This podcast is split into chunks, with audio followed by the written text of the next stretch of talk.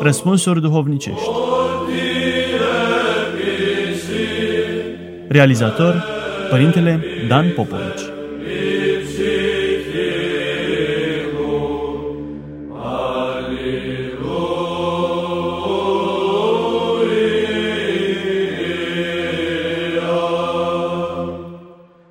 Dragi ascultători, continuăm să răspundem la întrebarea cum ar trebui să trăiască un creștin într-o lume, dacă nu tot mai complexă, cel puțin tot mai complicată.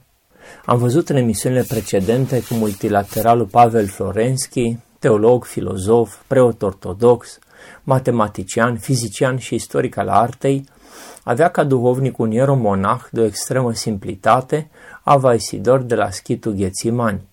Apropiindu-se de sfârșitul relatării vieții acestui om, personificarea simplității, Florenski prezintă câteva ultime gânduri relevante pentru a ne întregi imaginea despre el. Odată un frate îl întrebă pe Sfântul Nifon al Țarigradului. Iată cum s-au mulțit astăzi sfinții în lumea întreagă. Oare va fi așa și la sfârșitul veacului acestuia?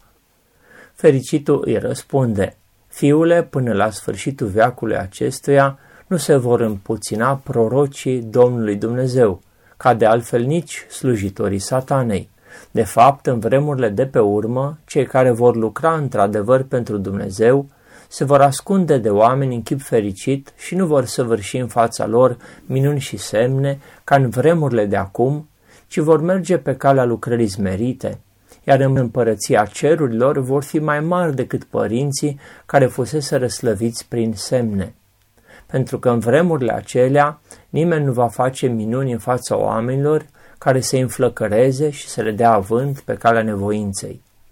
Ocupanții prestolurilor arhierești din lumea întreagă vor fi cu totul nepricepuți și nu vor cunoaște arta faptelor bune. La fel vor fi și egumenii monahali căci cu toții vor fi supuși desfătărilor trupului și măririi de sine și vor fi pentru oameni mai degrabă o ispită decât modele de urmat. De aceea, fapta bună va fi și mai disprețuită. Iubirea de argint va împărăți atunci și vai de călugării care se vor îmbogăți cu aur, căci aceștia vor fi o insultă pentru Domnul Dumnezeu și nu vor vedea fața Dumnezeului celui viu. De aceea, fiule, după cum am spus mai înainte, mulți vor cădea în prăpastie, fiind robiți de ignoranță, rătăcindu-se în lărgimea căii celei largi. Am încheiat citatul. Astfel proroci luminătorul de la Țarigrad. Și acum, amintindu-ne de părintele Isidor, repetăm fără voie vechea prorocire. În vremurile de pe urmă, în chip fericit, sfinții se vor ascunde de oameni. Cu și mai multă putere îți țurcă în suflet această prorocire, când cugeți asupra cuvintelor Avei Isidor, că vin vremurile cele din urmă, sunt aproape și că în curând va fi așa o prigoană asupra creștinilor că vor trebui iarăși să se ascundă în măruntaiele pământului. Căci părintele Isidor, în simplitatea sa dumnezească, s-a priceput să se ascundă nu numai de lume, ci și de frații cei mai apropiați, de ucenicii cu care viețuia la oaltă fiindcă părintele nu avea nimic ieșit din comun, dar tocmai asta era cel mai ieșit din comun. El fusese cu adevărat purtător al Duhului lui Dumnezeu. Iată motivul pentru care ceea ce era ieșit din comun la el era și continuă să rămână imposibil de prins în cuvintele noastre, cu neputință de sesizat pentru rațiunea noastră. Unitar și dintr-o bucată în sinea sa, Ava devine contradictoriu până în măduva oaselor când încercăm să le exprimăm în cuvinte și să spunem, iată era așa și pe dincolo. Da, era postitor, dar era și încălcător al postului. Da, era zmerit, dar era și independent. Da, era rupt de lume, dar iubea toată făptura ca nimeni altul. Da, trăia în Dumnezeu, dar tot el citea ziare și se ocupa cu poezioare. Da, era blând, dar tot el era și sever.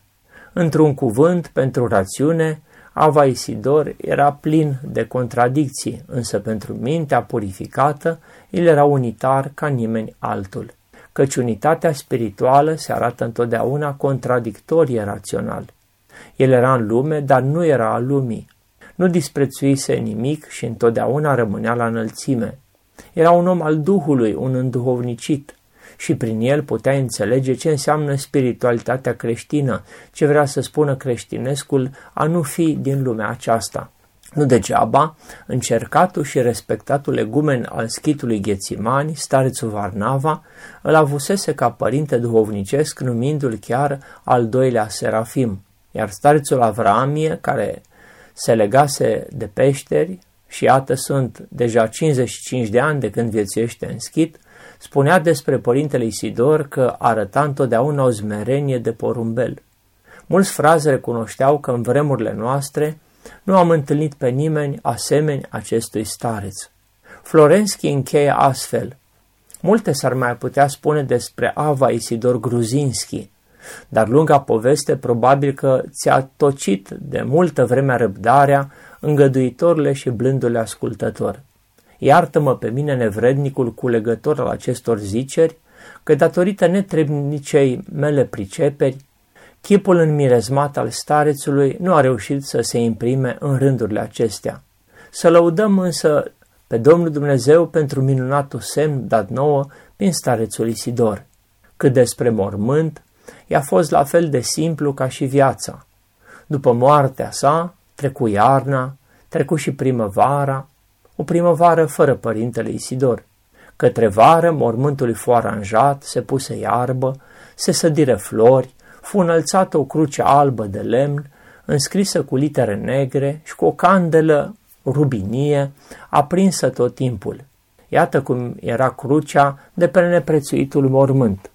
Pe partea din față era scris, sub această cruce este înmormântat trupul robului lui Dumnezeu, ieromonahul părinte Isidor sosit la Schit în 1852, decedat în 1908 pe 4 februarie.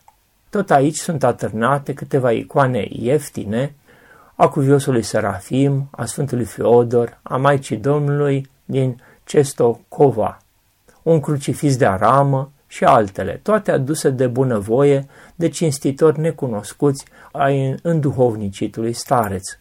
De cruce era agățat un felinar de fier vopsit în verde.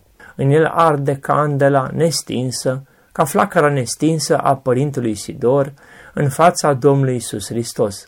Iar pe cealaltă parte a crucii este scris, Doamne, primește în pace sufletul meu.